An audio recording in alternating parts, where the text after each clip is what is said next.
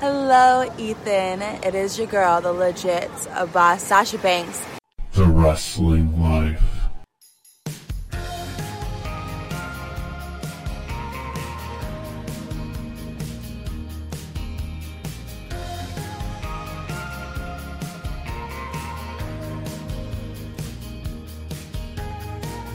Hey everybody, it's the Wrestling Life. It's episode 265. It is May 7, 2021. I'm Ethan. And I'm Liam. Liam, we have so much to talk about this week. And as always, so many things we can't talk about right here on the first and the only wrestling podcast. Yeah, you know, it's been I feel like it's been a few weeks since we've done a program, probably because you would think with uh, my job being working for a pro wrestling website now that I might have more time to devote to wrestling. Uh, false. I have less time to devote to wrestling.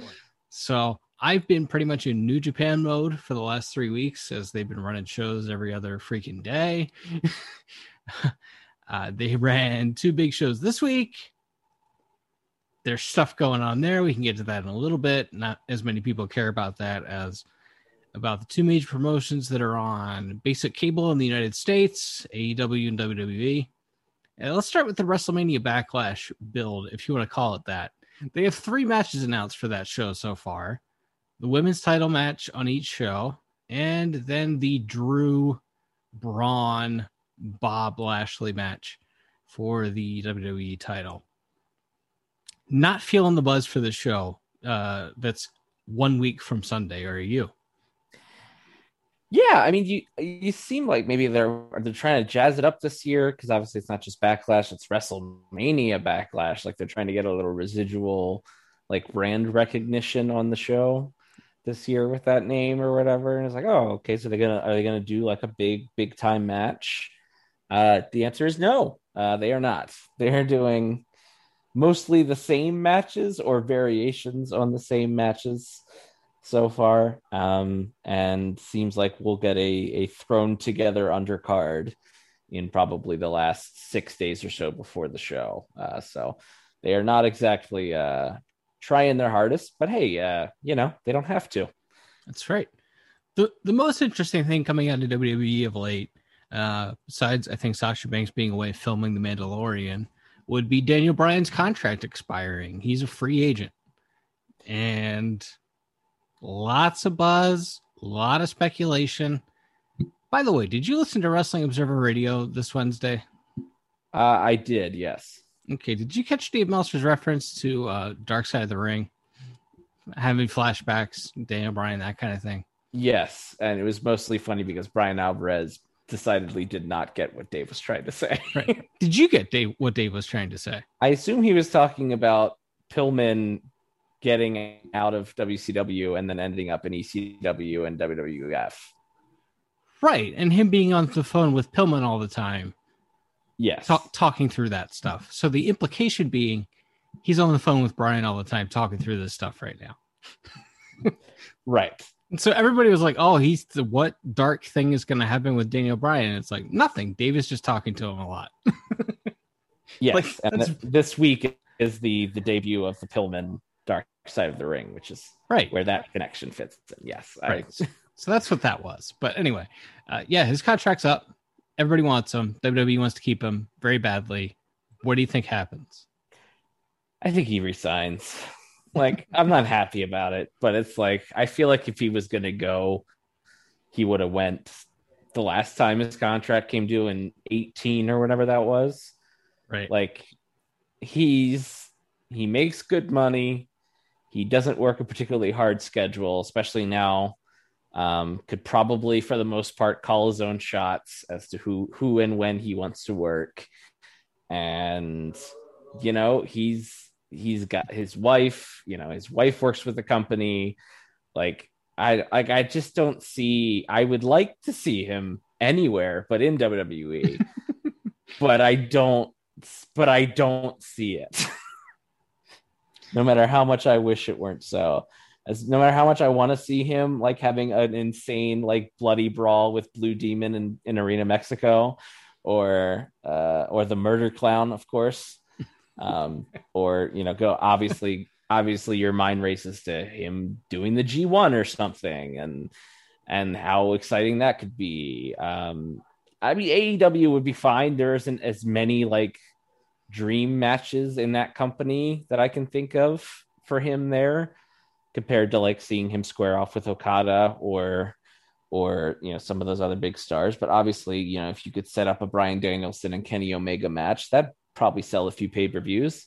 So yeah I think I think there's it would be almost everywhere but WWE would be more exciting for Brian Daniels for me to see Daniel Bryan wrestle in. But I just don't see it happen this feels very much like the Rey Mysterio stuff from last year to me See, you're much more definitive on it than I am. Like, I I feel like if his wife if his wife was still there working every day or every week, as the case may be, uh, I think it would be more of a slam dunk. Given that I don't really know her contract status, I don't know if she's in a contract to them or exactly what the deal is, or how serious she and Nikki are about coming back and having another run. I don't know. I'm I'm not as definitive as you are, but I've eh. just I've just been hurt too many times before. I was so excited when he came back and they put him in a tag team with Shane McMahon. And, and then they did nothing with him for six months and turned him heel. And it's really just it's just they've bumped me out on Daniel Bryan that I am terrified of getting excited for anything involving Daniel Bryan at this point. That's fair. My thing is like he definitely wants to do the globe trotting thing, picking his spots where he wants to work, when he wants to work. It's like, all right, well, he's only was he 39? He'll be 40 this year, I think. I believe so, yeah. So, you know, he doesn't have forever, but also you know, he's going to wrestle 10, 15 more years. so so he doesn't necessarily need to do that tomorrow, right? I mean, I suppose. I just, I just feel like the longer that's like the other thing is like if I feel like if he doesn't leave now, he's really just never leaving. right. Um, and again, if that if that's what he wants to do, if he's happy with that decision, he gave an interview. I forget who it was with. It might have been like the Barstool Wrestling guy or something, where he was like, he talked about wrestling in the main event of WrestleMania this year and feeling absolutely nothing. Yes. so like that would certainly suggest that he is is not super happy even being at sort of a top spot in WWE at this point. He's kind of done all that he can do there. Right. Um but at the same time, I didn't necessarily get the I haven't gotten the vibe that he's like a Moxley case who's like Moxley made it very clear in that first Jericho interview when he left WWE. He's like, I love pro wrestling. I want to be a part of pro wrestling forever. I don't want to be in WWE. right. And. I don't know. I didn't necessarily get that sense from that Bryan interview where he's like, I love wrestling. I still have this desire to go everywhere and wrestle all over the place. I feel like I was getting the vibes of like, I'm I think I'm like I'm about done being a full time wrestler. Well, that that could be too. That that could be too. And if that's the case, WWE's the best place for him, right? I mean, sure. Can, I mean, if he gets a Goldberg deal or something, makes like a you know one point five right. million a year to wrestle four times, right? Or, you know, if if the whole thing is he wants to spend more time with his kids who are young and get sad when he goes away for two weeks at a time, um, is that going to be better if he's going all over the world to wrestle? or is it going to be better if he flies to Florida and is away in Florida three or four days a week? You know what I mean? Like, yeah, I mean, I guess it, again, it's the thing. If he does, if he does two tours of Japan a year and he's home the other 50 weeks of the year or the other, you know, 40, 48 weeks of the year, maybe that's more palatable because he's there for longer stretches as opposed to flying out to Florida once a week or whatever. But yeah, if he's just, but if he's on a part time schedule, like you're saying, then yeah, absolutely. That's, you know, you're, it's a lot easier if something is important going on in their lives or if there's a, a problem or an emergency, you can get home from Orlando a lot faster than, than uh, Tokyo. Sure. Do you think there's any chance? Because I think in his perfect world, I don't know this, but I obviously, but I think his dream scenario would be I get to work WWE and they also let me work CMLL. Is there any chance that they make an exception for him and let him do something like that? I think it might again be the Moxley thing. I feel like there was talk that someone had a conversation with Triple H and he was like, "Oh, do you want to go work New Japan? Maybe we can work something out." When he was trying to get someone to resign who didn't want to resign. Right. I don't remember if that was Moxley or not. I but- don't remember. I don't remember either. It might have been Gallows. I mean, the only guys, other guys that come to mind would be Gallows and Anderson, but I don't know. Yeah, yeah. So it might have been it might have been Moxley then, but I think I specifically said like Triple H floated that.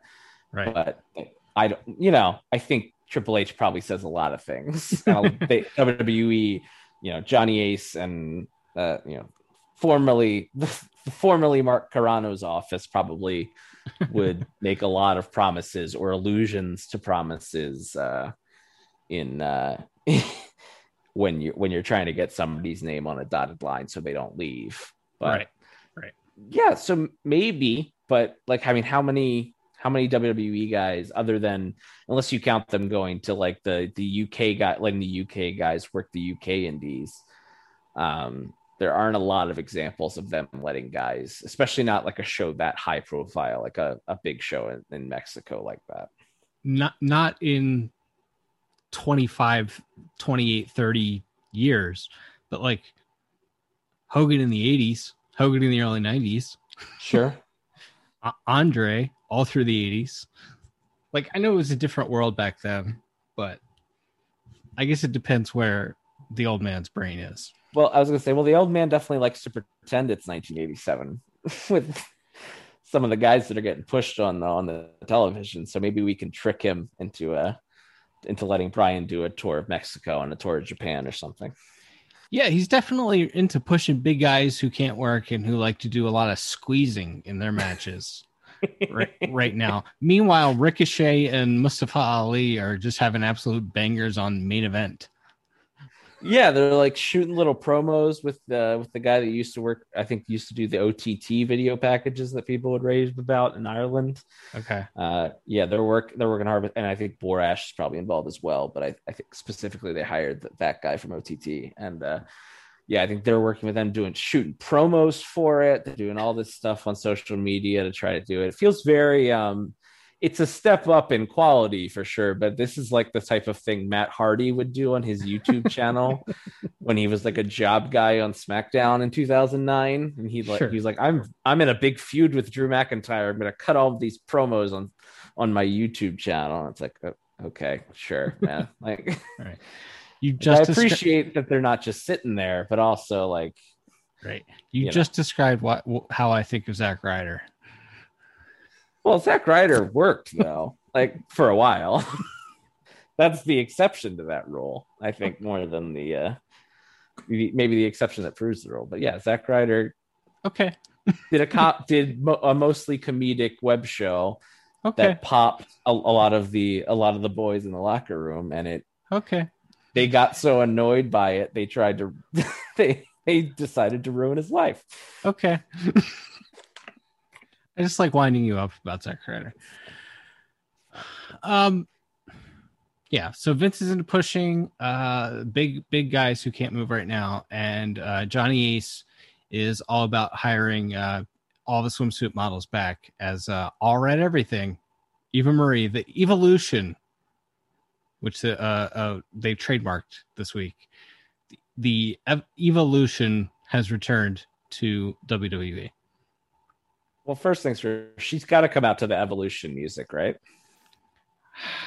I wouldn't. I mean, it's hundred. it's one. Is she It's one of hundred songs. Like is she full of change that no one sees?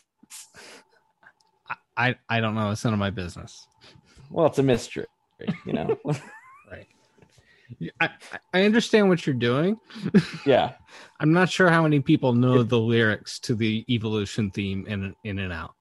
I feel like there's at least. I mean, that's like the first line. So That's all I personally know either. But uh, All right, that's fair. yes, it is one of Hunter's uh, big, big, uh, big important motor Motorhead songs. Right, right. Yeah, so she's coming back. Get any thoughts on that?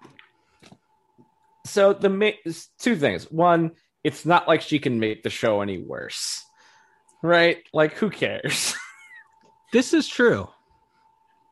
Like I understand the idea of people who are going, oh, they didn't know or couldn't figure out something to do with Peyton Royce or Billy Kay or Mickie James or Chelsea Green or all these other women they just fired, Right. but they're bringing back a woman who is not a particularly charismatic figure, um, uh, very attractive, and uh, but I think she just she just coming off a I'm going to guess not particularly successful attempt in uh, in Hollywood. Sure. Um, and now she's back, and she was not a particularly good wrestler. never got so it. Never understood how to work. had like one really good match that was taped and edited with Bayley in NXT uh, years ago. Sure. um, which was it was a lot more storyline than match. And again, Right. I'm not I'm not saying anything against her as a person. She's getting paid, good for her. Yeah. But like, like, is she gonna add anything to the shows? No. Is she gonna is she gonna make the shows any worse? Also, no, in my opinion. I understand people that were frustrated with all the all the talent that got let go, but also it's not like they didn't fire them to hire her. Like she was rumored for the Rumble, I think. Like she's been back in the fold or near back in the fold for a while now, correct? She signed like six or seven months ago and like has been working out. Like I don't know if it's with Kendrick or whoever they send people to in Southern California. like Right. That- that's who she's been working with for like six months. So I think they were just waiting for the like the right opportunity to bring her back. yeah. I mean, that's it's But right, it, it wasn't, hey, let's fire Mickie and hire her. It's like Right. they they've and even when she left, it always felt like it was more than just the standard all the doors always open. Like it felt like this was always the plan. Was she was gonna go away for a while, try the acting thing, but she was gonna come back. Like I I always came away with the impression that she was gonna come back. I mean, I just kind of assumed that they invested a lot in her, Sure. right? Like they don't send every woman in that performance center to have like private wrestling lessons with Right. Right. with you know a guy who at the time I don't even think was on the payroll. Right. Like right, they went out of their way to try to make her passable enough in the ring. right. Um so they invest yeah, so I always got the impression that barring her like getting a really good agent and wowing us with like some some hidden acting acting talents that there was a pretty strong chance she was going to end up back in back in wrestling in some in some form or fashion. I I don't know like I don't and again, I don't we don't know if she's going to wrestle. We don't know if she's Right. going to be a manager. Like you said she's been working out in in LA or whatever, so probably going to be a wrestler, but again, it's like Lana's on the show every week, guys. Right. Like Right. there's no there's no bottom to to this anymore. Like we're back like the divas are back. Johnny Ace is back in charge, baby. Like Right. like wrestling talent is not what's important right now if you're a woman in WWE. And I don't say that to disparage women. I'm sure they all work very hard. But if you look at who is like on television regular right now, it's like Dana Brooke and Lana and and Reginald, of course. But, Star of the uh, women's division. That's right, the protagonist of WWE, Reginald. Um, but yeah, there aren't a lot of women being featured, and the women that are being featured are mostly very attractive women who aren't necessarily great professional wrestlers. You know, there's certain elements of pro wrestling that Nia Jax is good at, like the character stuff. I feel like she's good at. To your point, she wrestles on TV like three times a week. like, like, how much worse could it get? Right, and like, and you'd think wrestling that often on television, she'd be better than she is, but she's gotten worse over the last, Well, physically, last years. gonna sound like Jim Ross here. Physically, she can't do as much as she used to be able to do. And as a result, has actually gotten worse as a worker. Yeah. And again, it doesn't necessarily help her that she is generally working with Lana every week. Right. And Lana and Dana Brooke and I don't know what happened to Mandy. Mandy can't work anymore. So I mean, I don't know, man. Like there's a lot of those those people that from that class of call ups where I was like, they're they're good. Like they're gonna and they're a couple giving them a couple more years, they'll be great. Yeah. And they did not get any better, and a lot of them got worse. Yep. it's it's really weird. Albert didn't teach them how to do calisthenics well enough. well, I don't I don't want to blame Albert too much for this one because you know they were out of Albert's hands once they get called up to the main roster. It's you know Dean Malenko and whoever were whoever were the agents were at the time. Billy Kidman wasn't uh, wasn't Right. doing him any favors with the with the agent thing or whatever. Yeah, that's right.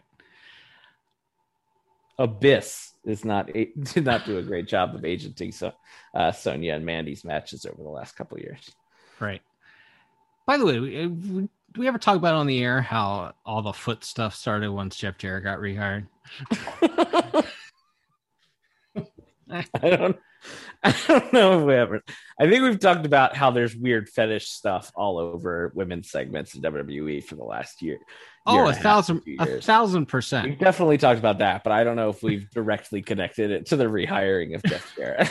Look, I'm not pointing fingers. All I'm saying is, look, there was never anybody barefoot in the in the WWE ring for like three decades since Jimmy Snuka.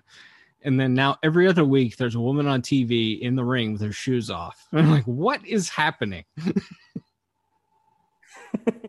okay. yeah, I don't I don't have a lot of answers for you. There's like I said, there's just there's a lot of you're you know not very good wrestling, and then you got whatever pervert crap Alexa Yep. Bliss is doing, and Yep. Real weird. And then uh, Rhea Ripley said uh, said on uh, this week in an interview that she's taking acting classes to try to give herself more confidence because she's the Raw Women's Champion on national television and she's having a crisis of conscience. and I don't blame her mental state for that. I just want to be clear. I'm not mocking her. I'm like, good for her. She's trying to better herself, trying to get more confident. But also, what is this performance center for? What is NXT for? If not to prepare these people to be on national television on Raw or SmackDown. And also, what feedback are you getting, like on your promos? That like, okay, some people need um kind of tough love, and some people need a more sandwich compliment approach to criticism. It's like, what Mhm. kind of feedback is she getting on her promos? That like, I don't think she's knocked it out of the park with her promos, but she's far from the worst promo on WWE television. It's like, what what have they done to mess up mess up her mind? right? I mean, that she's got a Yeah. that she feels that way. I mean, it's kind of your point, but yeah. We'll, we'll have to wait for the, the WWE 365 where this is spun into a positive somehow. Good lord. You see that video of Liv Morgan tearing it up in the ring? Yeah, yeah, she looks great. Imagine not being able to figure out something to do with her on a on your five hours of of network television that you have to run every week. Dang this thing. Did you see any NXT this week? Uh, I saw parts of the main event uh, with Shotzi and Ember Moon against Aunt Candice and and Indi Hartwell. Yeah, I kind of zipped through the show on DVR and I watched the the Karrion Kross Finn Balor, Kyle O'Reilly, Pete Dunne segment. That's fine. It's, it's you know, Karrion Kross looks like a mechanic from Missouri. Uh, but particularly if you were to shave that goatee, or like he is just screams Midwest United States mechanic to me. He looks like an alt right YouTuber. Yeah, yeah, like you definitely think he has an like an all lives matter or blue lives matter sign somewhere in his house. Mm-hmm. Um, but that was fine. But the main event, um, I think it was like an all-time great Street Fighter or anything, but there were some good spots in there. And my WWE champion Chelsea Blackheart, uh, That kid is just fearless. She throws her she throws herself around. I felt bad for her and Candice because they were too light to break the ladder. Yes, that They did, they did like a spot off the post through a ladder, and they were too light to actually go through the ladder. So they kind of bounced up into the air and then fell on the ground. yeah. Like, oh boy. And she Shotzi took another crazy bump there, but she made fun of uh, Chris Jericho taking a a stunt bump on this week's AEW Dynamite Blood and Guts, and uh, for that, uh, I mean, I've said since I watched like an NXT like six months ago that Shotzi should be WWE champion, and I only believe that more so today. Uh, after she took a shot at Chris Jericho on Twitter, uh, AEW, AEW had their blood, big blood and guts show this week. What do you think? Of the whole show or just the blood and guts match? Mm, however, you want to attack it. You want to attack the match first and then the show second, or the match last? Yeah, I mean the match match feels, I guess, the most important, so we can leave with that. Yeah, if you get to Um, QT, burying QT, you get to burying QT. You know, if not, exactly. oh, we'll we'll we'll get to that. Don't you worry.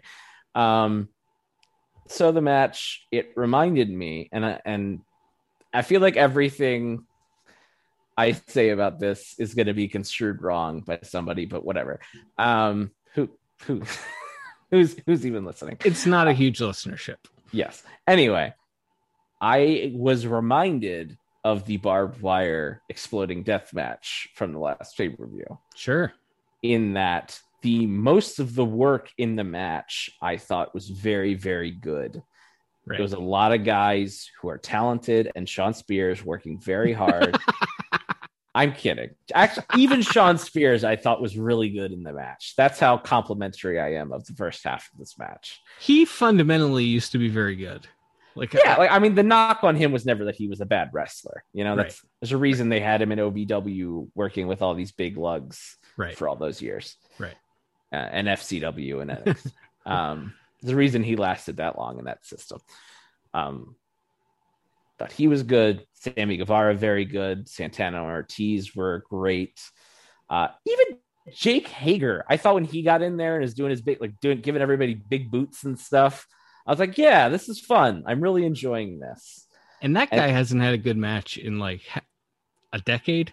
When did he wrestle Christian for the ECW title? That's the last time I remember enjoying a Jack Swagger match. Probably 2009. Yeah, that sounds about right. Um, so anyway, I was really enjoying it, and then they get to it, and everybody's in in the cage, and then there's like a good like, and there's two like quick sequential commercial breaks right after each other. Like they go to a commercial right as like all five guys are in, Mm-hmm. or right before, and then like they come back, everybody's in. There's a couple minutes of brawling, and then there's a lot of standing. and Jericho is like visibly audibly on the thing, like asking Aubrey for a time cue repeatedly. like he's just talking to her, and the camera's just folk like getting close-ups of him.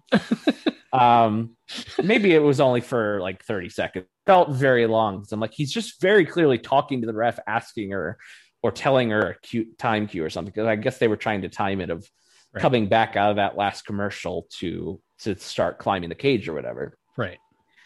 which again things happen live tv whatever but so there's like i thought there's like a middle part there even before they start climbing where it kind of breaks down. But then they start to climb and i'll just say regardless of the stunt bump which Shotzi blackheart and everyone else i think is right to make fun of because they did not hide the crash pad well at all or the cardboard boxes apparently that he fell on wasn't a, an actual real uh, crash pad um they didn't they did a bad job and more more most importantly they did a terrible job of filming it so that you could immediately see that he fell on a crash pad and that the the quote unquote steel grates were cardboard like Sure. i blame the cameraman much more than i blame chris jericho for not wanting you know for for for taking a a, a you know a safer bump or whatever Sure. but regardless of all that because again you want hot takes on whether that's good or bad or you know people like oh people wanted chris jericho to kill himself and i was no i think people just wanted it to look less lame Right. uh you know same thing with the barbed wire match in that way like i no one wanted jon moxley to actually be blown up They just wanted it to not. They wanted more than three sparklers and uh, a smoke machine going off. You know, Right. Uh, so it's the same sort of thing. Like if you shot it differently, if you if you show him shoved off and then you cut to like a side view of Jericho falling, I think it would be fine. Um, I say all of that to say that even if this bump had looked great and it was the most vicious, terrible bump anyone's ever taken, it put Mick Foley to shame. I still wouldn't have liked it because I felt, and they didn't say this overtly, but I felt like this was sold on this isn't the TNA War, War Games. This isn't the WWE War Games. We're not doing stunts. This is a fight. Right. And so I wanted to see guys get brutalized, and we we got that for about 75% of the match. And I was loving it. And then they decided to do a big stunt, and on top of it, the stunt stunt was lame.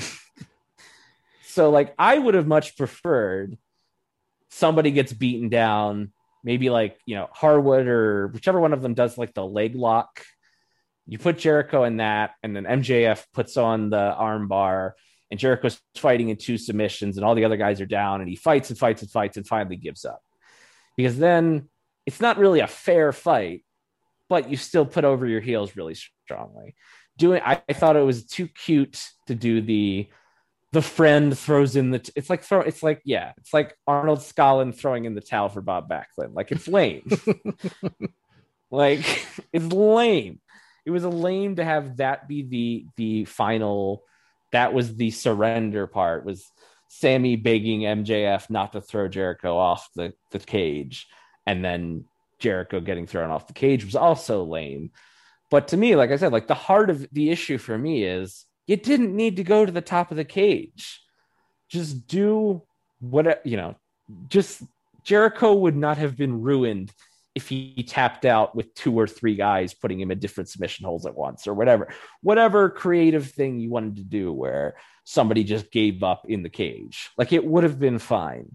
It wouldn't have killed the baby faces if they were if they were going to lose this to do it that way. But that's what they did and here we are So, whenever they get criticism for something, everybody's like, it's not fair to criticize them for this. Not everybody. There are people that say it's not fair to criticize them for this, to which you kind of just said, and I am saying they do this to themselves. They booked an exploding barbed wire death match. They booked it so a guy was going to get thrown off the top of a cage. We didn't book that. Right. They booked that.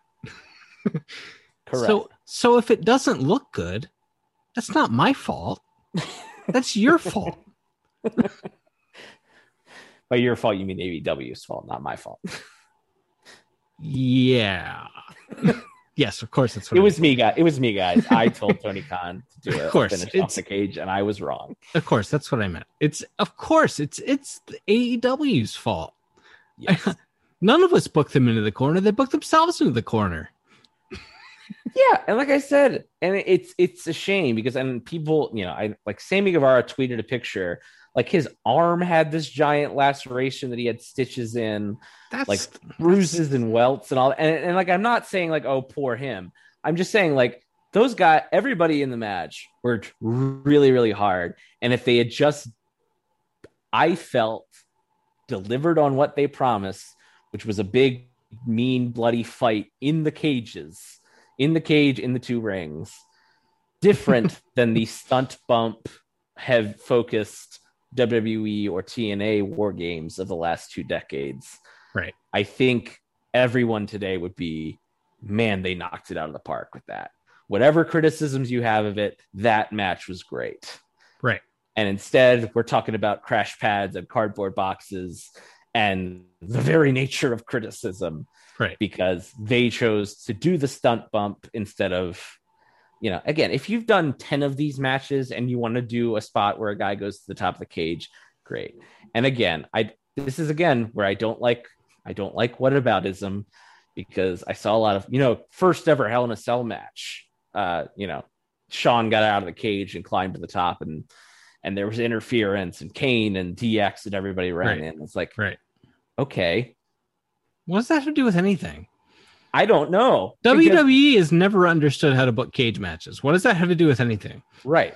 And again, it wasn't it wasn't our idea for, you to talk- for you to talk about, you know, the first match harkening back to 1987. Like you specifically invoked imagery and m- talked about these classic war games matches from WCW, which personally, like I don't have a great affinity for because obviously I wasn't watching WCW in the height of war games, you know. Not a lot. Not a lot of them are very compelling. Thirty years later.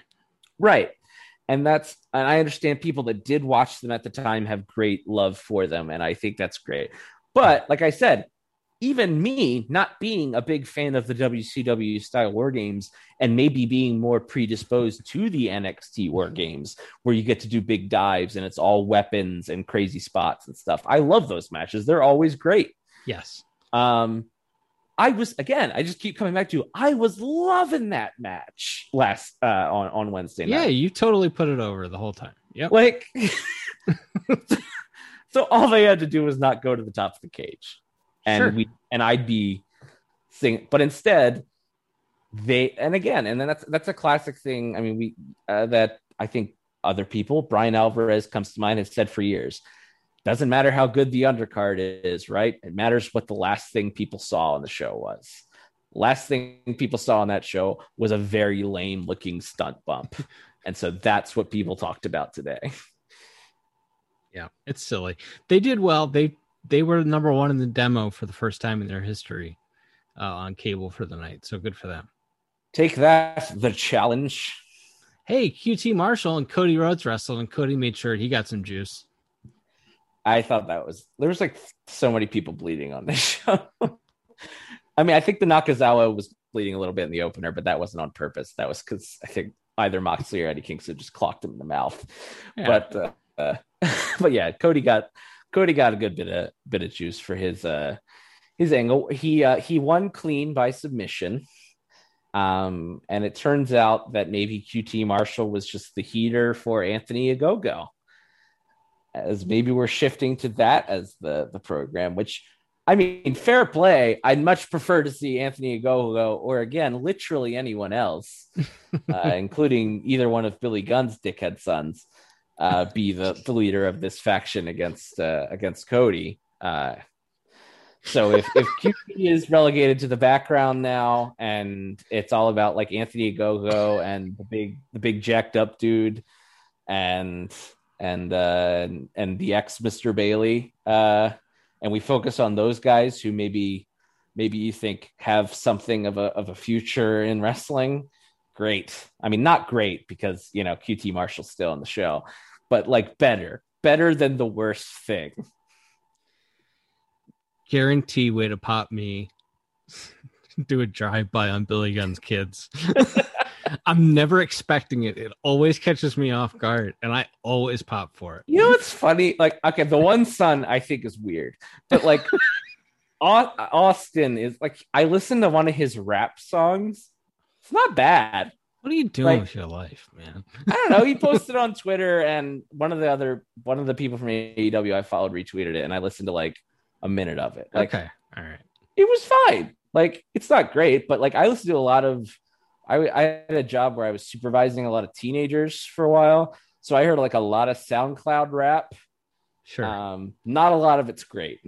all right. yeah. Um, he's he would be in like the upper tier of of SoundCloud ra- rappers. I I heard between the like 2017 to 2019. okay. But that being said, I will still I'll still just drive by and and take out my my QT Marshall related uh anger on on Billy Gunn's large adult sons whenever Never. whenever I I'm never ready for it. You never have to apologize for it, but I'm also never ready for it. All right. Um, New Japan stuff. Oh, I guess hang on. Let's wrap up AEW before we move on there. Uh, Kenny Omega is going to defend against either Pac or Orange Cassidy. I'm guessing Orange Cassidy since Pac like can't get into the country half the time. At Yeah, their uh, their pay per view coming up here at the end of the month. Yeah, it's like every other taping he seems to get in. So I don't if know, that, or maybe once a month. I don't know. what these what these rules are. But um, yeah, I mean, I I think Orange Cassidy and Kenny Omega sounds like a hoot. So I'm I'm all for that as a as a match. Now, I mean, the obvious thing to criticize there is that uh, I think Orange Cassidy's had like one win on Dynamite in the last two months, and it was like off of a interference thing in a in a backdrop to a feud between Trent and Chuck and the Lucha Bros. He hasn't had a big win since Jericho, and that was last September. Is that right? I was believe so. November. Uh, I don't remember. Or, yeah, I think it was September. Um, I think it was. It's been It's a long been a, time. It's been a minute. They, well, if you remember when he was sort of at his zenith of popularity, Cody beat him. um, they did a draw on TV and then they did a rematch and Cody just beat him. Um, and then he was kind of back to, and then while Trent was hurt, he was just in the tag team with Chuck. And then now Trent's back and now he, I guess they get to resume his singles push. But, uh, Cool. uh, I just like again, he I think he delivers in the ring. Yeah. His his viewership segment, like if you want to talk business, like that match with Cody did really, really well in the viewers. His segments generally gain viewers when he's on television. I see no reason not to do Orange Cassidy versus Kenny Omega. It's just, well, you probably could have like because also Kenny Omega wasn't doing much on television for the last month because I guess they didn't want to set up a challenger while he was while they were waiting for the him to win the belts off of Rich Swan in the title for title match. So But again- stupid. But but again, that's not my fault, and it's not Orange Cassidy's fault. no. And you still could have been building Orange Cassidy even if you didn't want to officially say he's the number one contender and and it's going to be wrestling Omega. But then also they didn't talk about the Rich Swan match at all on No. Dynamite until after he had won. So No, if you just if you just watch AEW, you would have concluded, oh, he's probably defending against Moxley again, because that's who he's, his segments have been with, been with the Young Bucks and with Moxley and Kingston. Right. Yeah. This was this was pretty out of left, and we're only like we're like what like three weeks out or four weeks out from from Yeah, Double or Nothing now. So Yeah, it's Memorial Day weekend, whatever. That's Sunday.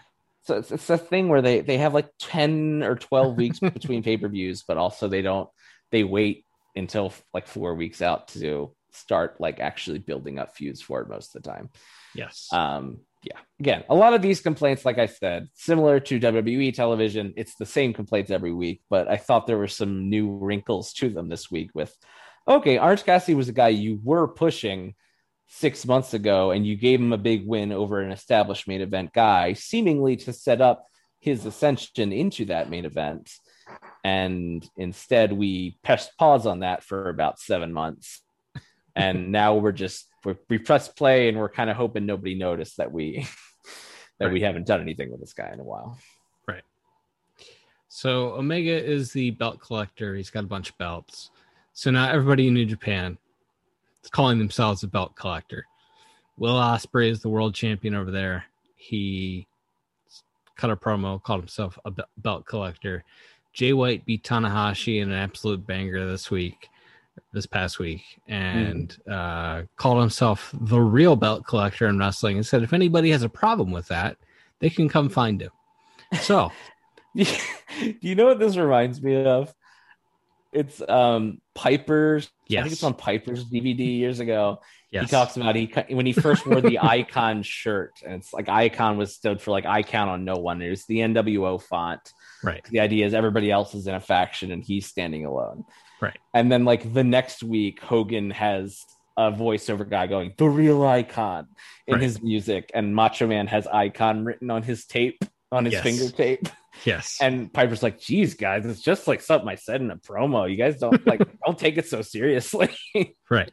Yes. so now we have eight belt collectors. yes. So do you think it is that it is just something guys are saying in promos, or do you think something's brewing? I mean, clearly the you know the the channels are open. Yuji Nagata is wrestling Jon Moxley on Dynamite next week. Yep. So like we're all we're all friends currently. Yeah, like those promotions are clearly willing to work together. Yep. Now, if they've set up, and I think they would sell a lot of tickets, and you know that's that's a if they wanted to do a big a big time show, say in a Madison Square Garden or something, that would probably be a match to put on. Would be IWGP champion versus Omega as AEW champion with whatever other belts he has. Um, I think the question would then start to come in with uh, when we start deciding who the winner of that match is, as is generally where interpromotional angles begin to break down. It's like it's easy. Okay, if you're gonna send Yuji Nagata, like who cares if Yuji Nagata loses, right? Like He's 53 years old. right. He his job is to wrestle an opening match tags and then have like two bangers a year with uh with uh, Suzuki and then Right. and then sometimes he ends up in the G1 if they're short a guy.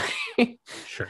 but he's not right. He's not there to be put. But when it comes to your top push acts, your Okadas, your Ospreays, your Jay Whites, uh, I don't think they're going to want that guy to lose all of their belts to Kenny Omega, and I don't think Tony I like and perhaps rightfully so on the other side. I don't know that Tony Khan wants Will Ospreay to waltz in and beat his world champion. So it's always it's always that thing where then it becomes we booked this match, everybody wants to see it, but also we're terrified of booking a finish to it.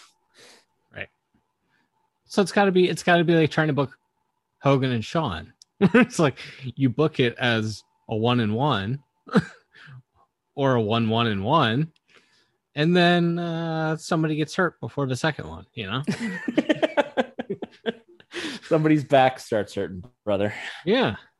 Um, yeah, I mean that's kind of that's kind of thing. Like either you do it where just one person's belt is on the line, and then there's like interference, and that person retains their belt, or you do it like some kind of weird chicanery, like you do a ladder match and like they swap belts or something. it had yeah, it has to be a one and one situation. Uh, Otherwise, you're I mean you're just telegraphing the finish, right? I mean, Right. Exactly. Or if you do what you're suggesting with like only making it for one title. Yeah. So that's that's the thing. Like I think on paper, the idea of Ospreay and Omega or another Okada Omega or Jay White and Omega, especially because of the Bullet Club tie-in stuff, that would be exciting. Like a lot of wrestling fans would get excited about that match and would pay to see it, would pay to go to it. But it's also one of the things where like, okay, but then the bell rang and we had to figure out what we were doing. Right. Another thing, I don't think a lot of fans have been watching Jay White for the last couple of years. I think I think they still think of him as like slightly overpushed, um, cosplaying knife pervert guy. It's like like that first Tanahashi Wrestle Kingdom match, Jay White. right, and it's like actually he's uh he's better wrestler than Ric Flair now. I don't disagree. like I think he's really, really good and has been for probably, as you said, about like at least at least two years now. It's I been, mean- it's, it's been a while, He's got, I mean, he's gotten increasingly better, but right? um, uh, which is again the sign he's still pretty young and he's only getting better. But yeah, I think I think there are people that are still kind of locked in that because again, a lot of people stopped paying attention to New Japan when Omega and Cody left. Yeah, I mean it's a very cold promotion right now with a lot of repetitive booking and not a lot of excitement around it. Even in Japan, where they're like setting all-time attendance lows, even though they're like limited as you know doing limited capacity shows, still you draw 200 people. That's uh, Korakuen Hall. That's bad times. For sure, and I think that they had they had some COVID uh, problems this week, didn't they? Yeah, a couple couple wrestlers tested positive. They pulled them from a show. They pulled everyone that were in the ring with those people that showed up with the fever. They pulled everyone that was in the ring with them the night before, and then the next day, uh, two of those people tested positive. So, you know, they got protocols. It's it's not ideal to be running during a pandemic. We've been saying it Yeah. for uh, over a year now. Yeah, I and I mean this is a different discussion entirely, but like I don't know anything about how vaccine distribution is going over there, so I don't know. Not Like, well.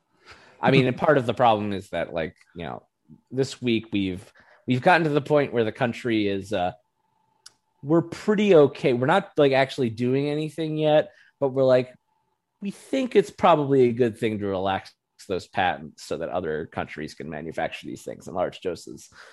Um, but like we haven't actually like put that into action yet. We're just like, I support that as like a general idea. That's kind of the point we're at. So should probably get on that so that all, all of these like you know heavily populated countries can stop having record hospitalizations and deaths every day. The only places in the world that really have this under control are New Zealand, where they haven't had a single case in three months. and Australia has had like one case in the last like six weeks or something. Like, Yeah. they got it, Yeah. they got it under control there. Yeah, I mean, I think, and again, like it geographically, there, it's maybe it's a little bit easier, but yeah, they're also like they took it seriously. There was a long lockdown in in Australia. Like I want to say they were locked down for like three months almost straight. Yeah. like it was a, a countrywide, and hey, they paid people to stay home, and the country isn't a socialist wasteland after those three months. Just just some food for thought. All right. Well, we've gotten your plug for Socialism In. Yep. Um, gotten uh, a big shout out to uh, Nike, Xfinity, and Coca Cola, three of my favorite brands. gotten my shout out to Capitalism In. Uh, is there anything else you'd like to discuss this week? No, yeah, I think it's uh it's there's it feels like a lot of stuff is happening in wrestling, but none of it's all that interesting right now. Because like like we said, like that belt collector thing could be interesting, but we are so far away from like Kenny Omega versus Jay White or Kenny Omega versus Will Ospreay being a a legitimate possibility, much less like we said, getting to the actual minutia of booking the thing. But Well- like it's it's hard. Like there's stuff, there's stuff on the horizon, and like I said, in the short term, like hey, I think there's going to be some fun matches and and NXT's got some good wrestling on it and all that. But it's like yeah, it's just, I feel like feel like some stuff's happening all over the place, but not a lot of it's like real exciting. I guess I guess you got that that next Tokyo Dome show coming up with with Okada and uh Ospreay running it back. Mm. I'm not. Uh, I'm not super. You know, on the one hand, it does feel like all that stuff is a million uh, miles away, like that potential stuff, or you know, big shows here in the United States. At some point, like there's just going to be a day where like everything is normal again, and then it's going to get normal real fast. Yeah, I mean, as far as wrestling goes, I believe Tony Khan said this week that Double or Nothing at Daily's place is full capacity show. So, uh, guess we're getting we're getting normal a little faster than maybe we would have expected. Well, I'm sure Dr. Khan has everything all figured out. It's Florida, the most COVID-free place in the world, What could possibly go wrong? All right. Uh, until next time, everyone. I'm Ethan. and I'm Liam. We'll be back soon with more stories from the wrestling life. Adios.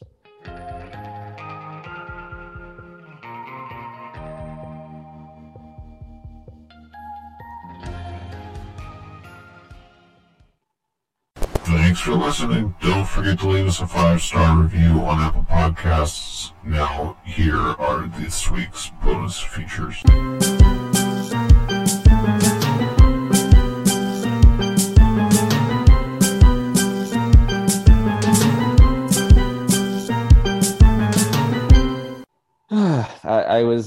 Was upset that for the first time ever that I, I did not have Xfinity because I wasn't able to tur- tune into MASN to watch John Means throw the no hitter. I had to listen to it on the MLB radio app. That is, that's what you get for not being a customer, an Xfinity, a loyal Xfinity customer. Yeah, that was exciting. I I only saw the last I saw the last two innings of the replay uh, today actually. So on Xfinity. yeah, no, I, I mean I enjoyed listening to it. Apparently they were simulcasting it on Sports Center by the end there, um, so I could have Oh. probably seen it. I don't know, it might have been the Seattle version of the game or whatever, but Right. I still probably could have watched it, but I didn't really think about that. Also, at a certain point, I got into that weird jinx mode where I didn't want to talk about what was happening and Right. didn't want to get up. I didn't want to like move from off the couch. Like if I had had my second shot, I might have ventured over to Looney's or something to watch it. But I, Right. I just like we're gonna sit here, we're gonna listen to the game, we're not gonna go get changed, we're gonna sit here uh, till the uh, till he gives up a hit or the game's over. So it was pretty much ni- like 1946 in your living room. Sitting- Pretty much. sitting there listening to the radio, trying to figure out who wins the ball game. Exactly, exactly. No, thankfully, no, no static. Thankfully, Right. uh, but yes, very, a very, uh, very auditory. Didn't have the TV on. Didn't have, didn't wasn't trying to look at my phone too much. Just sitting there in abject silence because that's what you did. You didn't. you sat and you listened. Yes, the ra- the radio was your TV. Well, Exactly. if, if you grew up in a homeschooling family, it was, that was also kind of true. That's right. That's right. It's uh, something. I was thinking about that I, as I as I watched uh, the 2021 Mortal Kombat movie with uh, a couple days ago on uh, on HBO Max, and Uh-huh. uh, a friend of mine was like, "Oh, did you did you watch like the 1995 one when you were a kid?" And I was like. Dude, it's gonna be easier if I tell you that, like, there's like, if you go through all of these movies, it's gonna be way easy for me to tell me t- for me to tell you like the three I have seen than like the 75 like seminal childhood classics that I just never saw Right. growing up because I listened to radio and I listened to AM talk radio, I listened to Adventures in Odyssey, and I listened listened to, you know, one or two pre-approved Christian friendly rock bands Right. until I was like 15. right right That's how it went. Yep. I try to keep on keeping on.